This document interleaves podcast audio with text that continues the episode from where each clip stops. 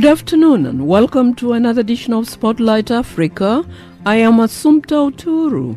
Spotlight Africa brings you news analysis and current affairs of the African continent, including global issues affecting Africa, the African diaspora, and the global south. Today we devote the hour to the impact of global realignment of forces on Africa and the global south, which seems to foster what was once called the South South Dialogue. It also realizes what the global south demanded in the 1970s for a new international economic order. It would have been, ironically, much better business for America and for Europe if they had facilitated instead of impeded the growth aspirations and infrastructure aspirations of Africa and Asia and beyond over the past 60, 70 years. They could have had continents and peoples who could be much more productive, who would be able to purchase the productions of the United States at higher quality goods.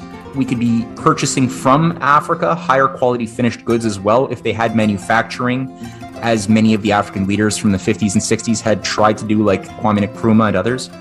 The relationship between China and Russia presents what is now emerging as a different economic infrastructure. The Russian Foreign Minister Sergei Lavrov, in his recent speech to 23 Arab League member nations, was quoted as saying in an extract of the speech, begin quote, We are beginning a new era, which would be a move towards real multilateralism, not to the multilateralism which the West tries to impose on the basis exceptional role of the Western civilization in the modern world. The world is much richer than just Western civilization. Who but not many of you representing the ancient civilizations should know this. And I think the movement is unstoppable. End quote.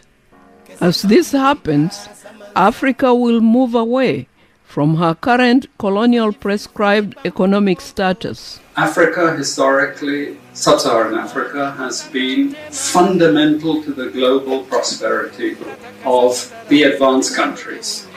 And Africa had a role to play. It has a role as a raw material producer. We will not allow sub Saharan Africa to escape that. Okay, we do everything to keep sub Saharan Africa where it is, also impoverished. It's absolutely vital for the prosperity of everyone. And this means all the economic structures, all the global institutions, and the economics we teach everyone is all designed to keep Africa exactly where it is. I am Assumpta Oturu. Stay tuned to Spotlight Africa here on KPFK 90.7 FM Los Angeles and streaming live on kpfk.org.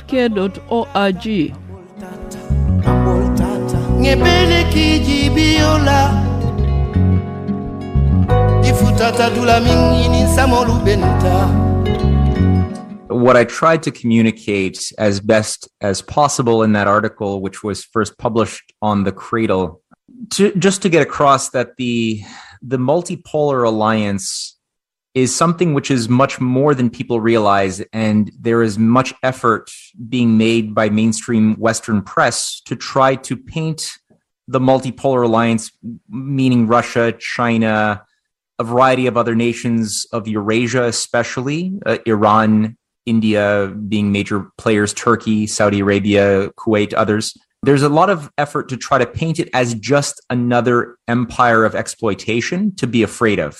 There's so much propaganda. When you look at the actual accomplishments, not just the words of leaders in China or in Russia or, or beyond, but you look at, well, what has China especially, which is the, the biggest economic capability to construct real world developments, infrastructure, industries, what have they done? And does it justify the fear and the propaganda which we are being fed? And I tried in the course of my article to demonstrate that no, this is No, this not fund drive just another over. exploitative However, empire, we have just an like the electric bill for the unipolar, you know, transmitter many people tower call it the located on Mount rules-based international order led by the United States, Britain, and the old uh, colonial powers of Europe, which is really what is shaping much of the transatlantic destiny currently, unfortunately. And it's not a very good destiny, but it's much healthier and it's much more premised around honest business and an idea of building full spectrum economic powers in countries who have suffered a lot of exploitation for a long time and africa has suffered no uh, you know, more than i think any any continent in the world under dishonesty imperialism that was dr matthew ehret who is a senior fellow at the american university in moscow he's a geopolitical analyst and the director of the rising tide foundation based in Montreal, Canada. The major aim of the Rising Tide Foundation is to foster cross cultural understanding. Dr. Matthew Ehret has authored numerous books, and his recent article entitled Russia in Africa Connecting Continents with Soft Power prompted this interview on the impact of the realignment of global forces on African economies. It is this realignment of forces that could bring to reality what the Global South once called for a new international economic order. The then proposed new international economic order in the 1970s would move the economies of the Global South out of the imposed colonial economic structure and their positioning in the world economy. Today, China and Russia want to change that global order to a global economic order that is inclusive and beneficial to all. Now, Dr. Matthew Ehret explains such a possibility from the current reality. Dr. Ehret is a senior fellow at the American University in Moscow He's a geopolitical analyst. Yes, that's right. It, it, the forces of history are already at play, and the West has demonstrated currently that it is holding on to an obsolete ideology which has no role to play in the new era of humankind. And I think that in on February 4th of this year, weeks before the Russian military intervention into Ukraine began, you had the Russia China Joint Declaration for Cooperation in a New Era and I think reading that is very useful. It's a 5,000 word document, a real powerful, spirited document, which declares a common brotherhood and a common way of thinking about win win cooperation going forward into the 21st century, which is very much demonstrating its, its influence, I think, in the case of the continent of Africa, which was the topic of my, my article, which you had read, where I try to get across as best as I can using concrete examples of projects that have been built or are being built or are planned to be built that are tied to the spirit of the Belt and Road Initiative, as well as other north south transportation corridors, which are transforming and uniting the Eurasian economic area. The entire Eurasia is being united by a new type of spirit of building large scale mega projects, new infrastructure corridors which is very it's much superior to anything we have lived in in the west as far as our relationship to the the middle east southwest asia africa in the west there's been a, a darker agenda since world war ii especially to destroy and subvert the aspirations of former colonialized nations to have economic independence. And we are seeing no evidence that those types of dishonest agendas are underlying the multipolar Russia China alliance in especially Africa, where again, I try to go through case studies of Ethiopia, Kenya, Sudan, Egypt, and beyond just to demonstrate well, what has been built? Are they just using words? Are they just giving money in order to create debt slaves, as we have seen under the IMF or the World Bank for so many decades? Or are they actually building real things which are provably pulling people out of out of poverty into higher education, into higher standards of living, and most importantly, are they providing nations the ability to increasingly stand on their own two feet in trust and cooperation with their neighbors, which is what Africa very much needs, as do every country needs that. So I, I tried to do my best as I could to, to demonstrate some of those projects, uh, both the ones that have been built, are being built, or can be built, and are being discussed right now. China today speaks of the Belt and Silk Road, a concept that invokes the Asian Silk Road that linked the East and the West in a network of Eurasia trade routes. The current Belt and Silk Road implies the construction of infrastructure, railway lines, and ports that connect the three continents Asia, Africa, and Europe. It's a bit of both. I think the, the potency, power of the ancient Silk Road from the Han Dynasty era two, 2,000 years ago was that it was a basis of intercultural dialogue, exchange, as well as commercial practices, trade routes between East and West. From China, you have interconnectivity with the, the Muslim world that was created with the Christian world, especially with the you know the the recovery of the Silk Road in the seventh century under the Tang Dynasty, where it endured for several hundred years. With that, you have something very important about the way we tend to organize ourselves as human beings on this earth in harmony with neighbors who don't sound like us, don't worship with the similar rituals as we do, but we have so much more in common as human beings who have who can make things better, can create together, can share poetry and new scientific discoveries. So this is something which is very important for creating peace is understanding, you know, we we tend to fall into the traps of going to war with our neighbors on behalf of geopolitical manipulation, usually when we are ignorant of our neighbors and their their traditions, um, and it's difficult to respect them. So you have so many different points where the, the Silk Road idea has high value. And what China did, especially in 2013, was revive that old Silk Road concept, but with some 21st century advances, obviously. So it does involve intercultural dialogue, exchange, sharing, which is important, East and West, but it also involves high speed rail, conventional rail roads being built up with new transport corridors stretching from different points in China all the way through the mainland across one branch in the north is through Russia.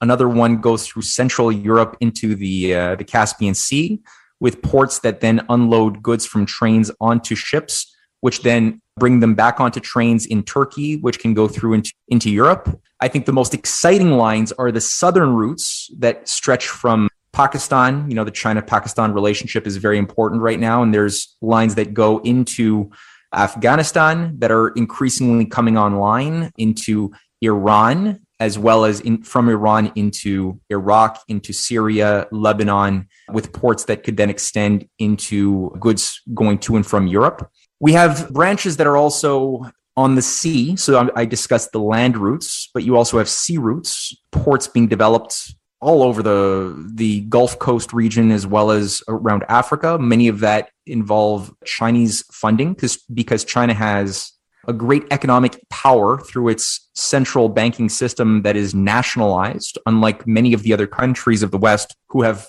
rendered their central banks relatively useless for long-term development because they're they're under the control of the IMF, the World Bank, and the City of London. In in China, they always maintained a control and thus they have the ability to emit large scale credit for big projects with with low interest, sometimes no interest. As we've seen now, um, you know, China just erased the debts of 16 African nations who had received loans at zero interest. That's all been erased now. It's a very good act of goodwill. But so these ports are being built up all around Eurasia with even Arctic components that involve uh, Russia. And uh, as you mentioned, there's a north south transportation corridor which is also synergistic. It was first announced in 2001 by Russia, Iran, and India. Because of the war, the wars in the Middle East and uh, geopolitical manipulations, it has received a much slower start. But what we have seen in the past two, three years is a real renaissance of that north south corridor that stretches through Turkey, through uh, Armenia, Georgia, into Iran, and it involves about 17 countries, ports in Iran, Bandar Abbas being one, but there's several ports uh, that the goods that would be shipped from St. Petersburg, even more more north now into the Arctic, would go to and from into India, which is moving more in harmony with the Belt and Road Initiative. So you have east west and north south, and finally, as I point out in my new article on Africa, many of the the diverse projects that China has been working to build other countries have, have been working as well. Egypt has has done a lot of good. Uh, some Gulf states as well are getting on board. In Africa, are actually not separate projects. There is a, a unifying quality with major transcontinental African rail lines that have been discussed, as well as highway systems. Before you go into that, maybe we can sort of get an understanding because this seems like promoting what we used to be to, referred to the South South dialogue and also pro- seems to promote what in the 70s was discussed as the new international economic order that the southern countries countries of the global south were demanding. But now that it is actually something that is happening how does the west view this as a threat unfortunately the west is captured currently by an imperial ideology which thinks that if their slaves develop independence, that the, the slave masters will not be able to continue to reap the advantages that they have from being at the top, the food chain, so to speak, which is very unfortunate because all of history has proved that, in fact, it is only when slaves are they do capture and fight for their freedom that they can acquire the mental and physical skills to create real wealth. And it's actually much more preferable. For, it's better for business when you have thinking, hopeful, creative people who are participating in common projects. It would have been, ironically, much better business for America and for Europe if they had facilitated instead of impeded the growth aspirations and infrastructure aspirations of Africa and Asia and beyond over the past 60, 70 years. They could have had continents and peoples who could be much more productive, who would be able to purchase the productions of the United States at higher quality goods. We could be purchasing from Africa higher quality finished goods as well if they had manufacturing, as many of the African leaders from the 50s and 60s had tried to do, like Kwame Nkrumah and others. But China and Russia and other Eurasian countries recognize, and I, I'm glad that you said that, like when Fred Wills from Guyana had announced with many other leaders of the global south in the 70s the call for a new economic architecture, a new just economic system, they were invoking the spirit of Bandung, the process in Indonesia that gave rise to the five the five and then 10 uh, principles of peaceful coexistence, which was arranged by leaders in India and China and much of Africa, because they could see that the logic of the Cold War of each, each against all had no future. It was a logic of global extinction. And the advantages that the, the stronger victors of the Cold War, the United States, the British Empire. And I, I, do think that the British Empire still has many powers, even today, that are active through their controls of the Five Eyes, the City of London, uh, banking sector. That's really where the major power resides, even controlling much of US foreign policy, even now. I think that that type of advantage that they think that they got during the Cold War period was illusory because it was premised around the idea of creating a world that was more at war with itself that had hated, that would grow to despise the United States more and more. Even the United States and, and Europe became increasingly economically weaker and less capable of even having their own governing their own affairs properly as a sovereign as sovereign nations. So Russia and China, I think, are, are much more in alignment with the spirit of Bandung, the spirit of the non-aligned aspirations back in the day. And uh, they recognize what what just good common sense business is. You know you don't want to burn the world. You don't want to destroy the world with nuclear war. You don't want to destroy your your partners. You'd rather work to help your neighbors get better so that they they trust you and admire you and respect you and you respect them. It's just good business and it's much more in harmony i think with human condition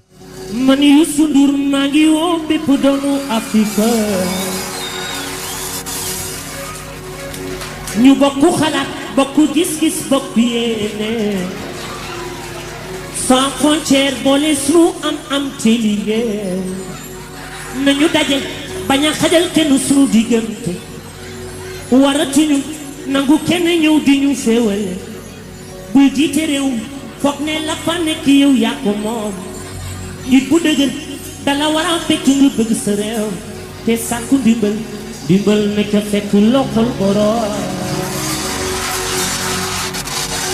We Africa. More with Dr. Matthew Ehret later as we now take a music and station break.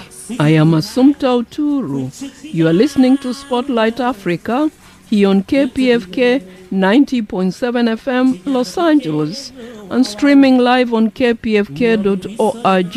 Coming up next, Dr. Ehret speaks on the African Continental Free Trade Agreement and the recent implementation of one of the major parts of that agreement, the Pan African Payment and Settlement System. Dr. Ehret refers to the Pan African Payment and Settlement System as de dollarization of Africa. najumi frontiere ya takayoni mwenye pegise chinchu chinking walk together keep on walking. Cheikh Anta Diop Kwame Nkrumah Stephen Biko. All you people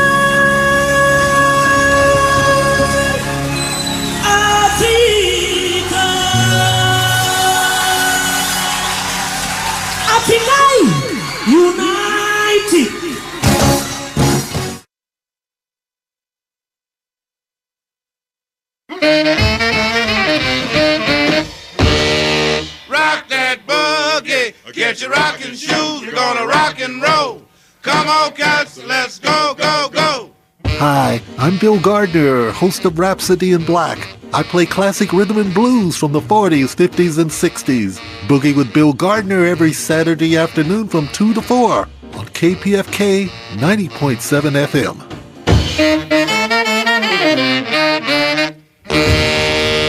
Rock that boogie.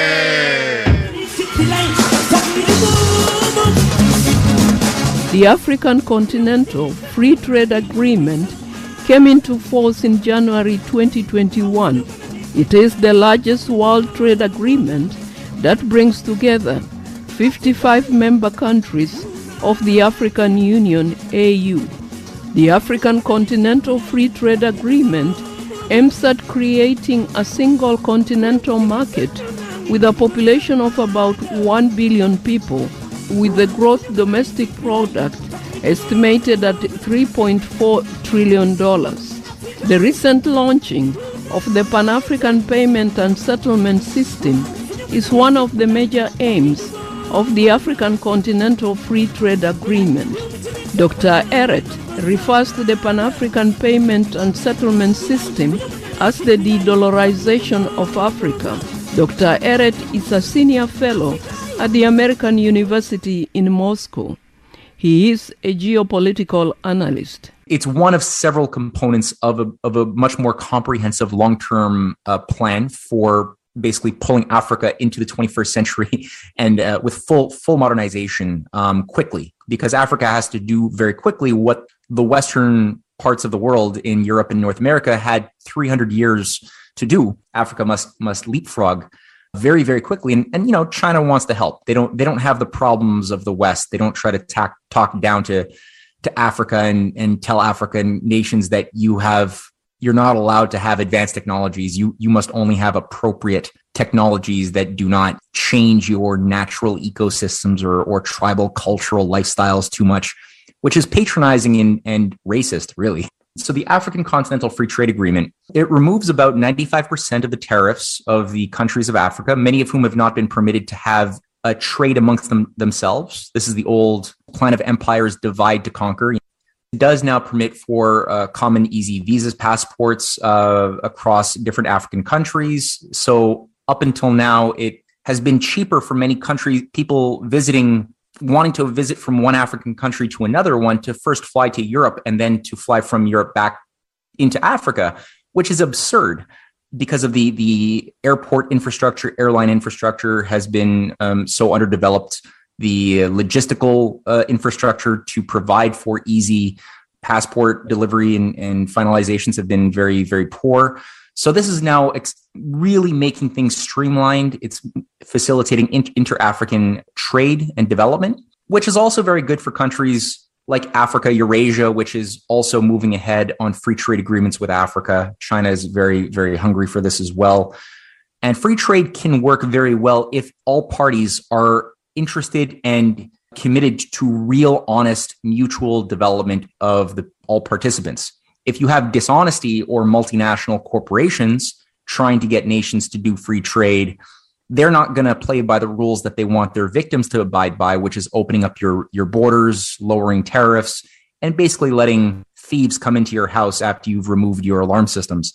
We don't see that with Russia or China. It's a very different spirit. Same thing for India. There's a much more honest intention to use these free trade agreements and special economic zones like Russia's building in Egypt or Mozambique uh, for the purpose of actually beneficial trade and, and cooperation. So, on the issue of the dollarizing Africa, can you elaborate on that, Dr. Ehret?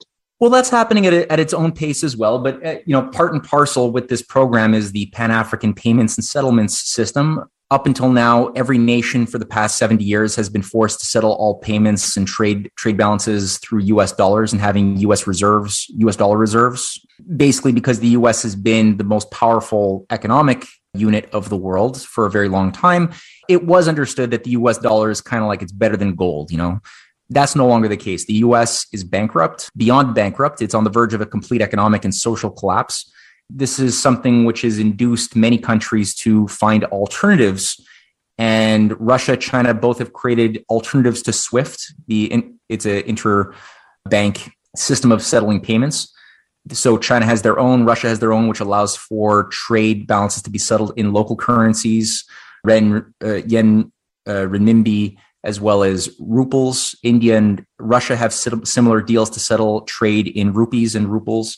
Now, with the Pan African payments and settlement system, local currencies can increasingly be used as well, um, not just US dollars. So it's it's not powerful yet, but it's growing and it's growing very fast in conjunction with the Eurasian alternatives at the same time.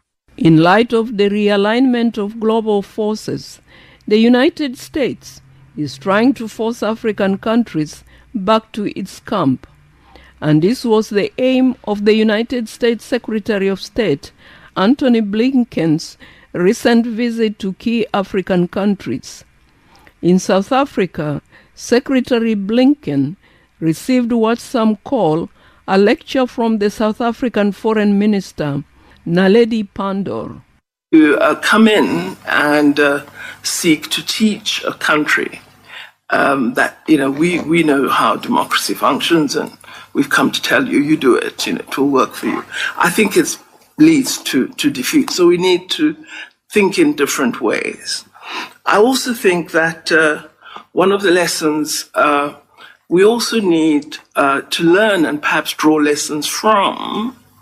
One of the experiences we should draw lessons from is the reality that there has been a lot of external interference in Africa. And a lot of that external interference has fueled conflict in many African countries, has supported opposition groups against liberation fighters, and so on. You know the history, perhaps better than myself. This is a reality. In my uh, uh, uh view, uh, while uh, there may be concern about Wagner Group or Van Dyke, which is another security group which was in Mozambique, there's also a concern about countries uh, that have mineral interests in African countries and are there as a destabilizing force. So I think we need to look at the full plethora of problems that give rise to insecurity, bad governance, and the absence of democracy on the African continent. It's not a one country problem. It's a world phenomenon uh, which is, results from Africa's rich mineral wealth that has made it a significant target of external players that don't always have the interests of Africa at heart.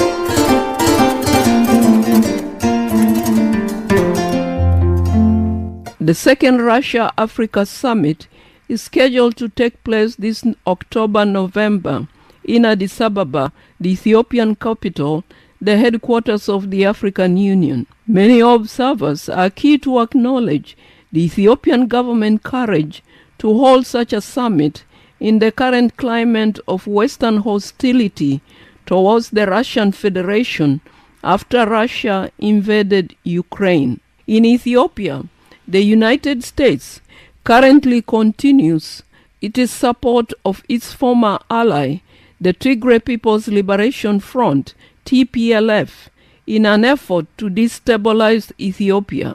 TPLF ruled Ethiopia for almost three decades under the umbrella of the Ethiopian People's Revolutionary Democratic Front, which was composed of a majority of Ethiopian ethnic groups. Again, here is Dr. Ehret, who is a senior fellow at the American University in Moscow. He's a geopolitical analyst. They did not appreciate his approach, which I think the South African foreign minister called it patronizing and bullying.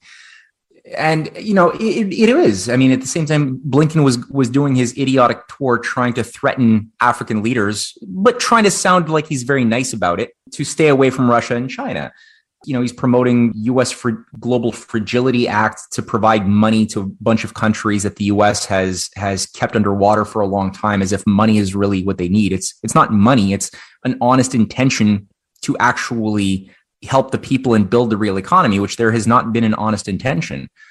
I'm sure this money is tied to many strings attached in different forms of neo-colonial operations like green energy, boondoggles, which are again colonial in their own way because they prevent countries from having the type of heavy industrial capabilities that they so desperately require to eliminate poverty and, and bring their people into a better way of living. There's also the Countering Malign uh, Russian Influence in Africa Act, which is being uh, passed soon by the US government, which Blinken was supporting.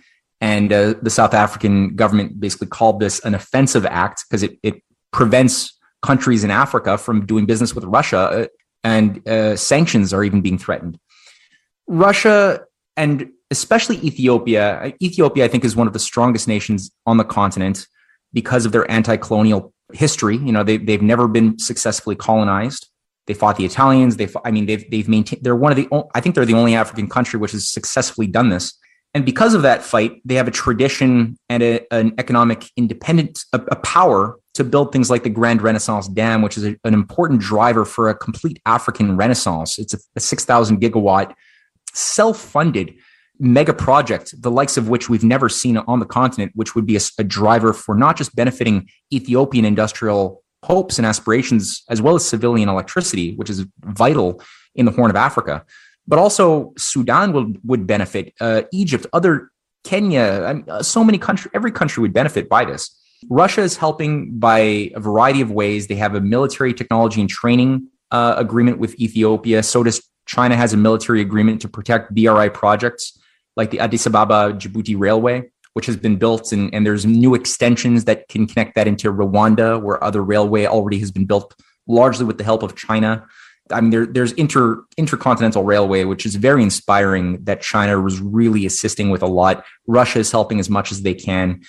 So yes, there will be a, um, a second uh, Russia Africa summit, which uh, will follow up from the 2019 summit COVID 19 uh, disrupted a lot of the flow that was begun in 2019 when the, the heads of the Russian atomic energy sectors had meetings with almost every, I, I think there was 40 African leaders who they met with to discuss and advance projects for helping Africa attain nuclear power in as many countries as possible, which the West has been preventing for a long time due to what I call technological apartheid you know, it's only South Africa that's a, that has had nuclear power because they were under apartheid racist rule of, you know, for a long time. So they were allowed to have it, but no one else was.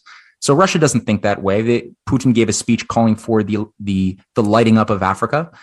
That's that's the correct spirit, and I think this coming summit in Ethiopia is is keeping many Western imperialists awake at night, having nightmares.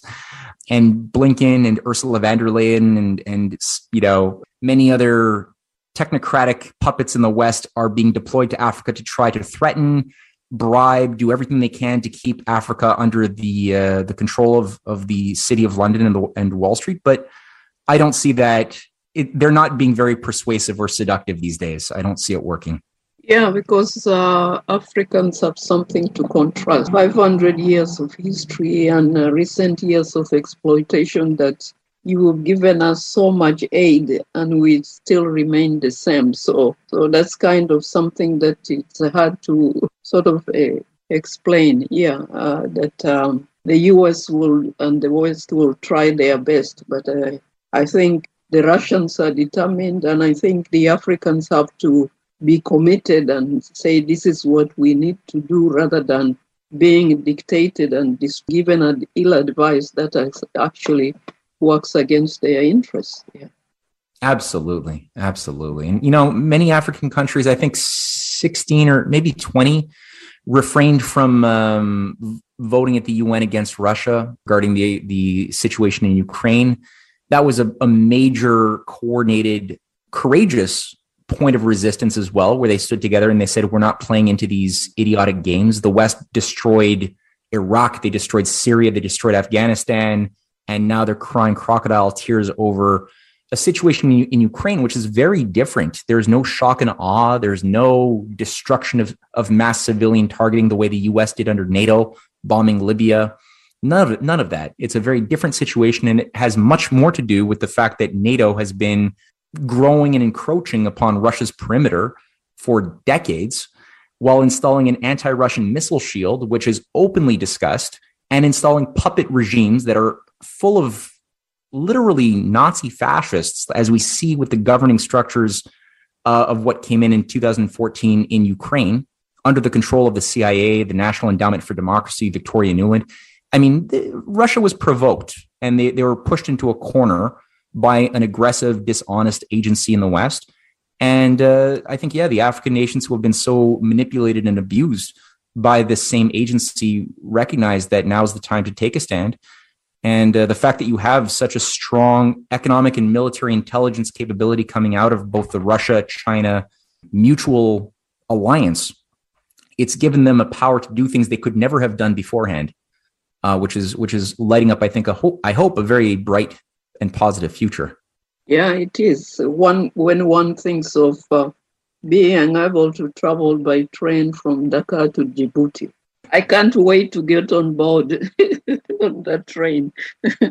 oh, me too. No, it, it's it's amazing, and uh, yeah, I, I, have many friends who have already traveled a lot in in uh, in Kenya um, as well on the Mombasa Nairobi rail. It's a it's a smooth, very affordable, high quality rail system that has been built with China's help and industrial corridors, agricultural corridors are being created along the way. Um, and this is easily going to extend in, up into, into Ethiopia. And there's so many things that have been moving forward. China is already helping on the on the western side in Senegal, building up high speed rail. This is obviously part of a, a much broader design, and, and, you see it with the African Integrated High Speed Rail Network that w- that involves nine lines. Some of them are high speed, some of them are standard standard electric electric uh, railways but it's it's beautiful. It's really a very strong vision for the future. So yeah, I, I'm looking forward to traveling on this too. But I would like to understand why Russia and China have taken this type of approach uh, that is contrary to the West. I'm pretty sure it's not, their interests are there, I'm sure, but there has to be something else that they're looking at things differently rather than the way the West the lens that the West wears.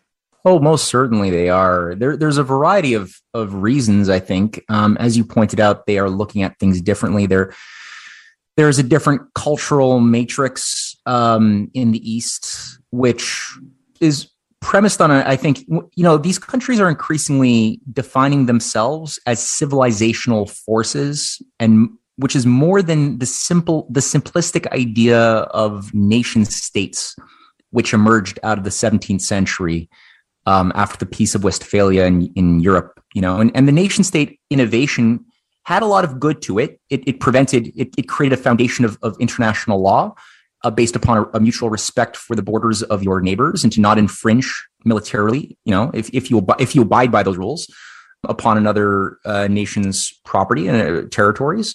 But there's some problems with it too. There's not an appreciation for the deeper cultural continuity of peoples and societies through the simplistic idea of nation states as geographical entities. Um, whereas, yeah, India, China, Russia increasingly are awakening a deeper appreciation of that.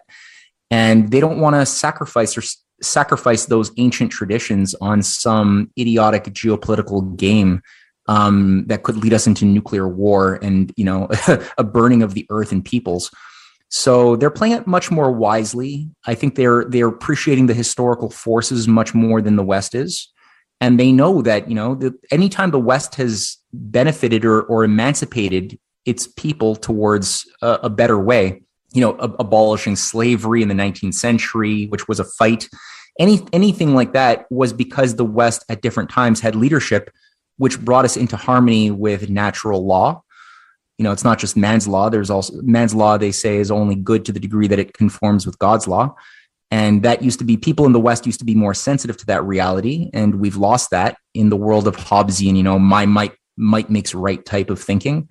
Whereas in China, you still have a concept of the mandate of heaven, that the, the laws, economic and political of, of a society are, are only legitimate under the Confucian and even Buddhist worlds if it coheres with the mandate of heaven, you know, and, and otherwise the law is not just.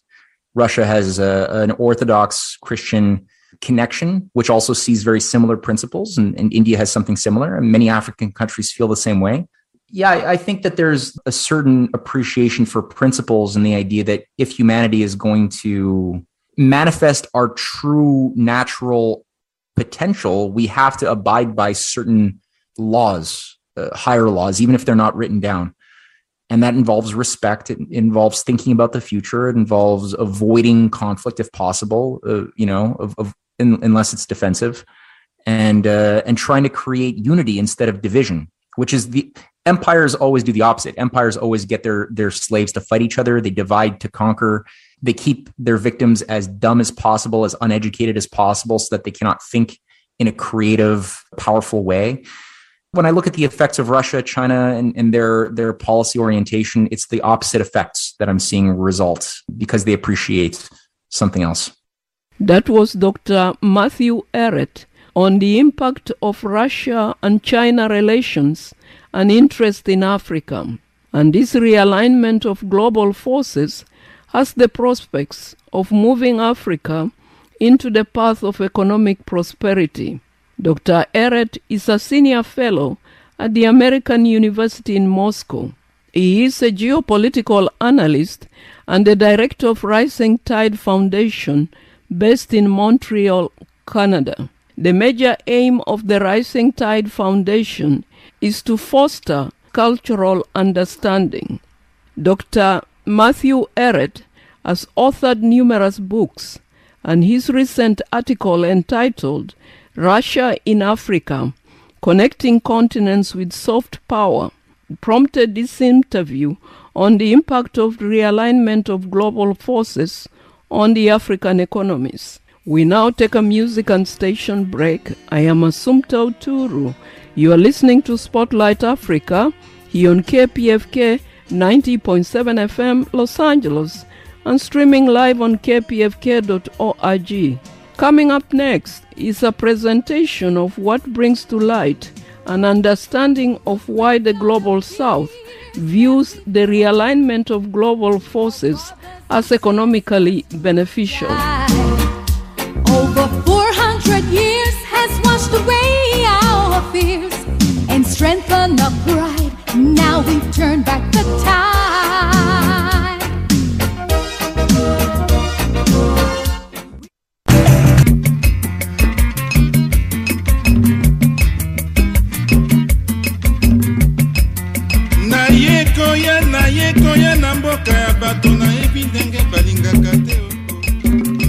Oh, oh, kotisa At this point, we would like to express our gratitude to each and every one of you who has called or who is calling right now or is making a pledge online at kpfk.org. We are very grateful to each and every one of you now making a $60 pledge and are getting our thank you gift, the ebook 4 volume set on the clashes of the two Americas, which we are offering as a thank you gift to you, our audience, for your support of Spotlight Africa, KPFK, your favorite radio station. We are very appreciative of each and every one of you for making it possible for us to meet our pledge goal for this hour. Your support of your favorite radio station, KPFK, is very important to you because in giving financial support to KPFK, you are acknowledging the significance of the information you receive on a weekly basis about Africa on Spotlight Africa. You appreciate the voices which each week speak to the African reality here on Spotlight Africa.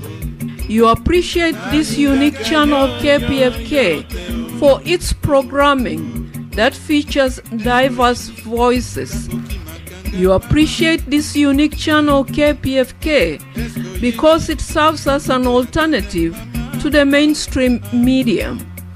So call 818 985 KPFK or 818 985 5735 and someone is always ready to receive your call. And you can also pledge online at kpfk.org.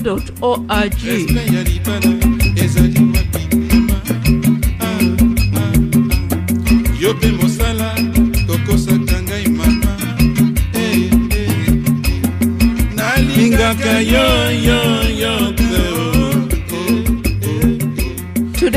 Spotlight Africa, we venture into an uncharted territory because we believe in the need to understand the global realignment of forces which ultimately will realize a multipolar world. China and Russia are championing that cause, and increasingly, the BRICS is that reality. Today, as we continue our coverage of these new unfolding events that ultimately will realize a multipolar world and how it impacts Africa, we welcome you, our listeners, and our audience on board so we can together walk as keen observers and as witnesses to these unfolding events. And today on Spotlight Africa, we are offering you ebook 4 volume set on the clashes of the two Americas for a $60 pledge to your favorite radio station, KPFK. This ebook 4 volume set on the clashes of the two Americas is a significant read for those of our audience who are interested in following the emerging trends in the global arena and for those who want to understand why the United States of America became what it is today. What happened to the United States of America, a land whose constitution is admired by many countries in the world? What happened to the United States of America, a country believed to be a beacon of the world?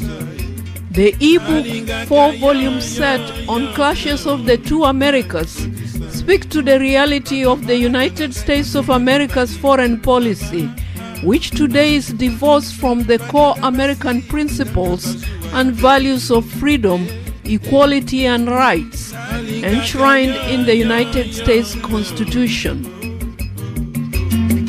nalingaka yo yo yo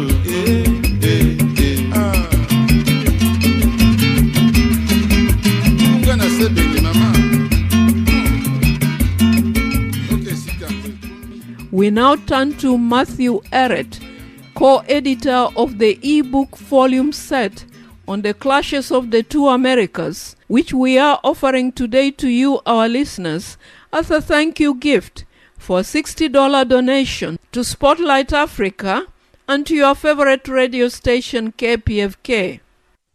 Well, I, I, I wrote, as you know, a series of books on American history to try to get a sense of how how has America become such a basket case of arrogance and has done so much destruction, despite the fact that there are so many good American people that I know.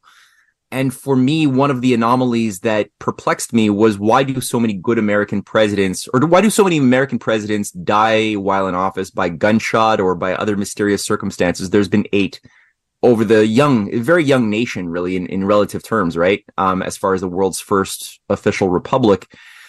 And in my research, I began to realize that there is not simply one USA. And, and if the US had been intrinsically evil and that's all it was as a simplistic one dimensional evil beast from the beginning, it would not have survived even. I don't think it would have survived this long. And it's because there, I, I noticed that there is this fight between two opposing identities within the historical currents of the US over time, which at different times have seen the US act as a very positive influence for its own people as well as for the world. And at other times, unfortunately, most of the last 70, 80 years, except for the small period of John F. Kennedy, who was only in there for three years before he was murdered, it hasn't really acted in, in accordance with its own foundational and moral uh, principles. So there, there are many examples, yeah, where the U.S. has done well uh, for itself and for the world, but we haven't experienced a lot of that uh, since uh, you and I have been been alive, unfortunately.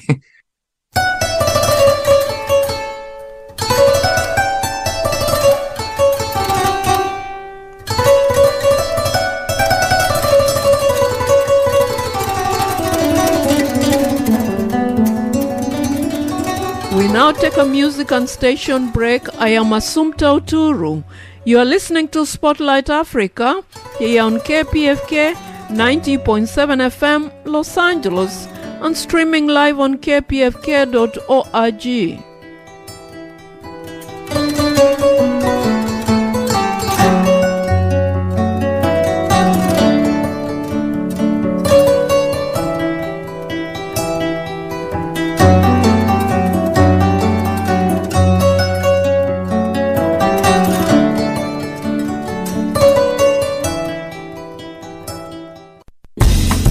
Maybe you've been listening to Pacifica and KPFK for years, even decades, and you appreciate how important KPFK is in your life.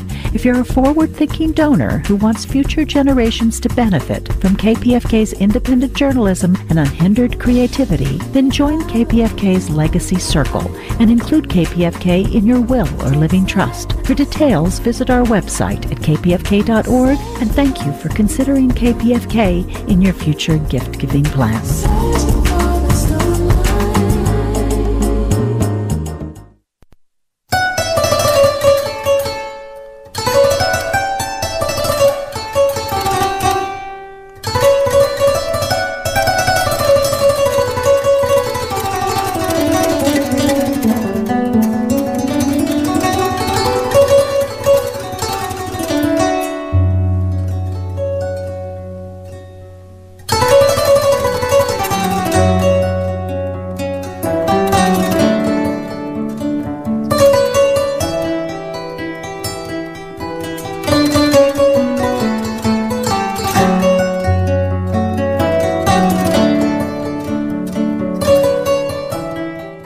Yeah, because even uh, the assassinations of presidents, the only one we all know is uh, Kennedy and uh, is it Lincoln? Those are the only two. Otherwise, in between, I I didn't know. And of course, the attempt on uh, Reagan. Yeah. Yeah, exactly. Those are the ones we sort of are familiar with. And it's, it's always useful to look at well, what what was subverted because of the murder of these leaders and even in the case of of Reagan, who was a very mediocre personality, if you ask me, I, I don't think he was anywhere near as strong minded as the, the, the former two people who you brought up in the list, and there's many others. Despite that, he was not a technocratic Malthusian, of which there are very many in Washington, embedded within the deep states, you know, the civil service, the permanent bureaucracy that's been infested over decades by this these ideologues. It's like a cultish um, ideology that has shaped the t- the infiltration of many of the most powerful institutions of policymaking circles in, inside of Washington, including the Rand Corporation, which is at the heart of many of the most destructive policy changes since 1949, both as far as military, cultural, economic. You have to look at the Rand Corporation and the ideologues managing that. Trilateral Commission, which took over over the dead bodies of people like Bobby Kennedy and was ushered in by David Rockefeller, Henry Kissinger, George Shultz, uh, Zbigniew Brzezinski. They were all members of this Trilateral Commission group in the 70s.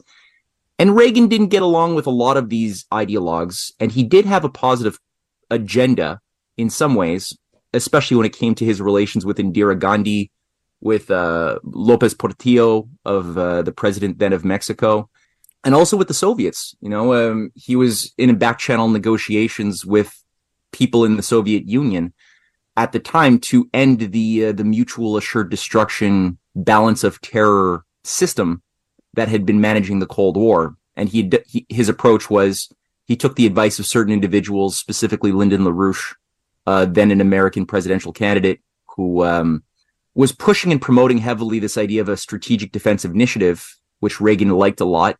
And it was based not really on the George, later on, George Bush perverted this idea, but the original idea, concept was based as, as Reagan offered it to the Soviets, a mutually developed and mutually controlled system of new technologies, new, new fusion based uh, technologies that would power high intensity lasers that could deactivate very quickly any nuclear warhead launched anywhere on the earth. And both the Russians and the Americans would jointly control this system as far as building up a system of trust and, and beginning to train science and technology to serve humankind once more instead of simply building bombs and war making material. So that was originally a very powerful idea, which would have upset a lot of geo geostrategists uh, strategists who were afraid of the rules of the game being broken um, as well as Reagan's general outlook towards wanting to help Mexico, Argentina, India industrialize. So yeah, his his near assassination at the hands of uh, was it Hinckley? Yes, it was Hinckley. Yeah. Yeah, and Hinckley was a family friend of the the Bush family, right? Who was Reagan's uh, vice president, which would have made George Bush, former CIA director, president immediately. Very similar to the the near death uh, experience of Gerald Ford, who had Nelson Rockefeller, Trilateral Commission Rockefeller, as his vice presidential uh, or his vice president. And you know that people forget the case where one of the Charles Manson family members, some idiot brainwashed girl, took a shot at Gerald Ford and just missed him by a hair's breadth. And had he been hit and killed, then it would have been Nelson Rock, a Rockefeller president in the 70s, which probably would have uh, accelerated a lot of destruction in the world if uh, if that had happened. So you know there there's there's this ambiguity. Does it mean that Gerald Ford was a good guy? No, no, no. Does it mean Reagan was a good guy? No, I don't mean that either. But there's nuance. There's a lot of gray area that people tend to overlook by trying to simp- oversimplify. And I'm a Canadian, and we're told as Canadians to uh, we're given a very overly simplistic story of America as this one-dimensional sort of empire, arrogant beast. And we as as you know as Canadians are are somewhat t- are told that we are superior in many ways because we always stayed loyal to the British Empire, which is why today Canada is still a monarchy with a Privy Council and Governor General, um, and we we never became a republic. And we we're told that that's why we are so wise because we never got our hands dirty, and by by remaining loyal, we knew that in time her majesty would eventually grant us rights without us having to fight for our freedoms, which we are told is why we have this great democracy in Canada, which appears to be, you know, we, we certainly have comfort. We were given comforts, no doubt, but comfort is not the same thing as freedom.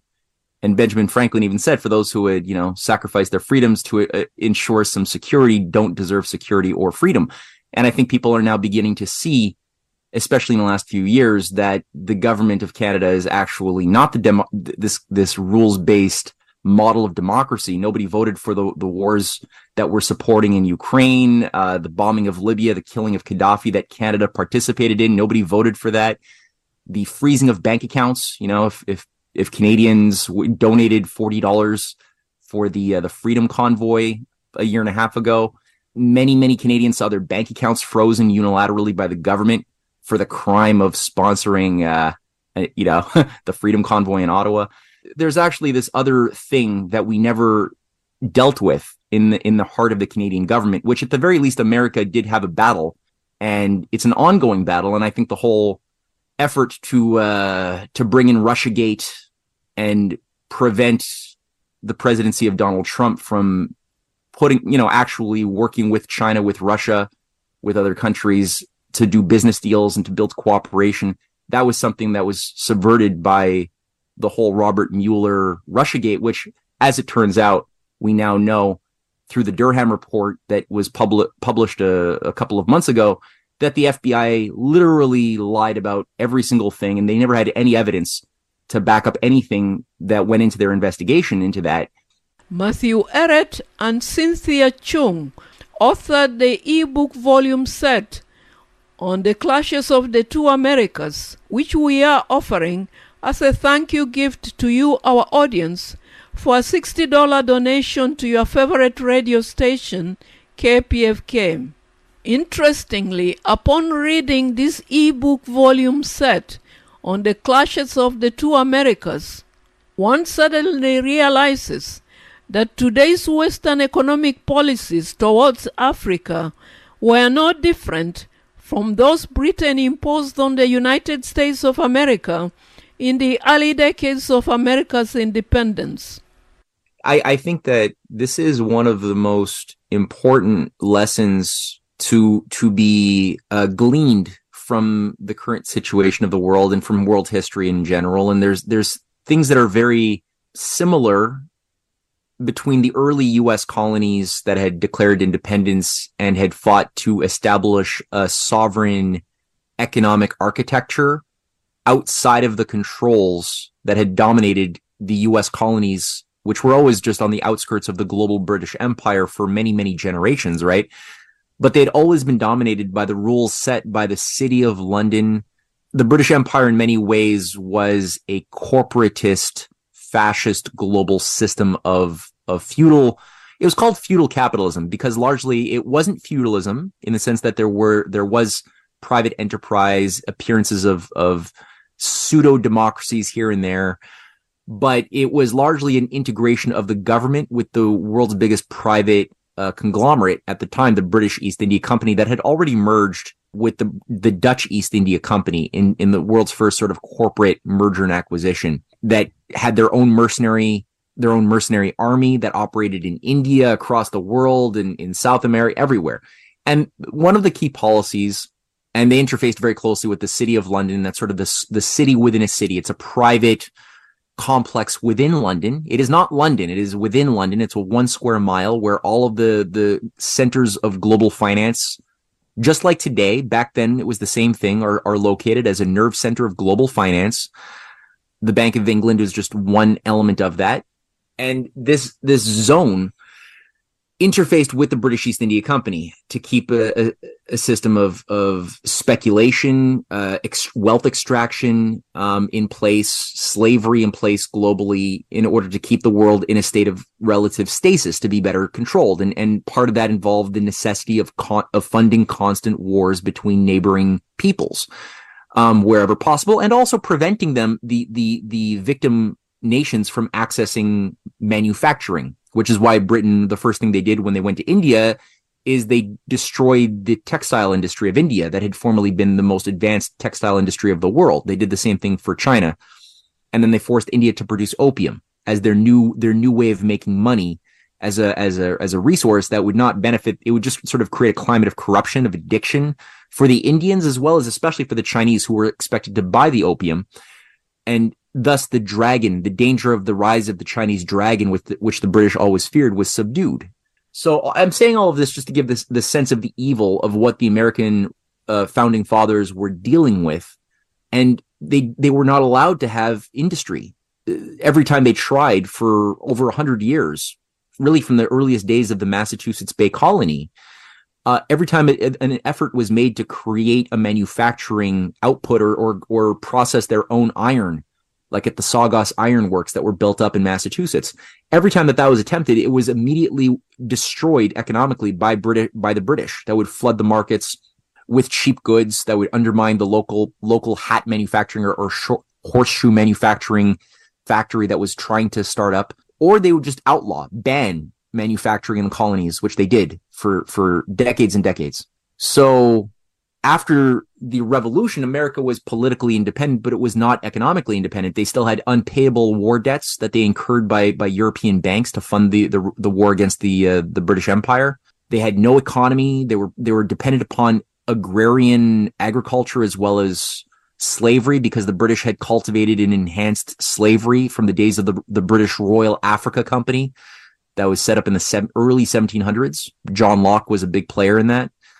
And they, they, they brought in like something like 8 million Africans in the 18th century before the revolution that made the US colonies dependent, especially in the South, on slave labor.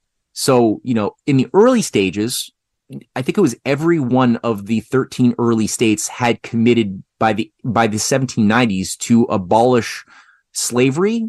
It was going to take a while to wean because it's like a drug, right? Cheap labor. So, but there was a plan, a commit, a commitment to wean off of this drug by encouraging what Alexander Hamilton had as an insight, which is manufacturing, build up production, invest in new technology, invest in new discoveries, by by creating a national bank that was supported by Washington and John Jay and many others. That bank was able to then federalize the local state debts, create a harmonized union for the first time where the states were able to work with each other instead of fighting each other, which is what they were doing in the 1780s when you had the Articles of Confederation. There was no ability to have taxation. It wasn't a nation and they had no ability to harmonize their, their actions as, as a people with with a common destiny that couldn't be done when all of the different states were were fighting with each other for scraps or for for territorial possessions it was only a matter of time before the early america was going to get reabsorbed economic uh, back into the mother country and so it required courage genius really by the part of hamilton and his and his colleagues to subvert the the traitors like aaron burr who were always working to build up british directed fifth columnists inside of America to subvert America's ability to have a military even. Like Britain didn't want they the British troops remained in the United States until the 1790s. It was still an occupied even though they were independent, they were occupied by British troops that were largely had had, their headquarters in British Canada. And with that, we come to the end of our conversation with Matthew Ehret, who, together with Cynthia Chung, authored the e-book four-volume set on Clashes of the Two Americas, which we are offering as a thank you gift to you, our audience, for a $60 donation to your favorite radio station, KPFK.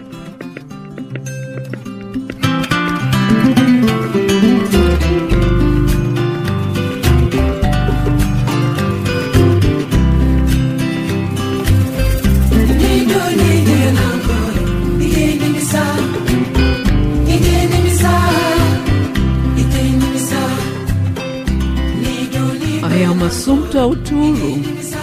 We have also come to the concluding moments of our program. Thank you very much for listening. Remember, Spotlight Africa broadcasts are now archived on the KPFK website and at kpfk.org. For any comments, please feel free to email us at spotlightafrica at kpfk.org. Before we go, we would like to thank each and every one of you who responded to our request and have now taken our thank you gift, the ebook four volume set on the clashes of the Americas, which is a significant reading for the understanding of the United States' current position in the world and why other nations are calling for a multipolar world. We appreciate each and every one of you for your donation of $60 to your favorite radio station KPFK. As a non-profit community radio station, KPFK relies on you for the larger share of KPFK's income. To us, your financial support is your expressed gratitude for what we do here on Spotlight Africa, KPFK, and the larger Pacifica family. So until next time, peace and love, stay strong, stay tuned to KPFK, and please keep those calls coming. And the number to call is 818 985 5735 or 818 985 KPFK and you can also pledge online at kpfk.org. Coming up next is KPFA Special Fun Drive programming. And coming up at 4 p.m., African music from Africa and the African world on Aphrodisia with Nambi.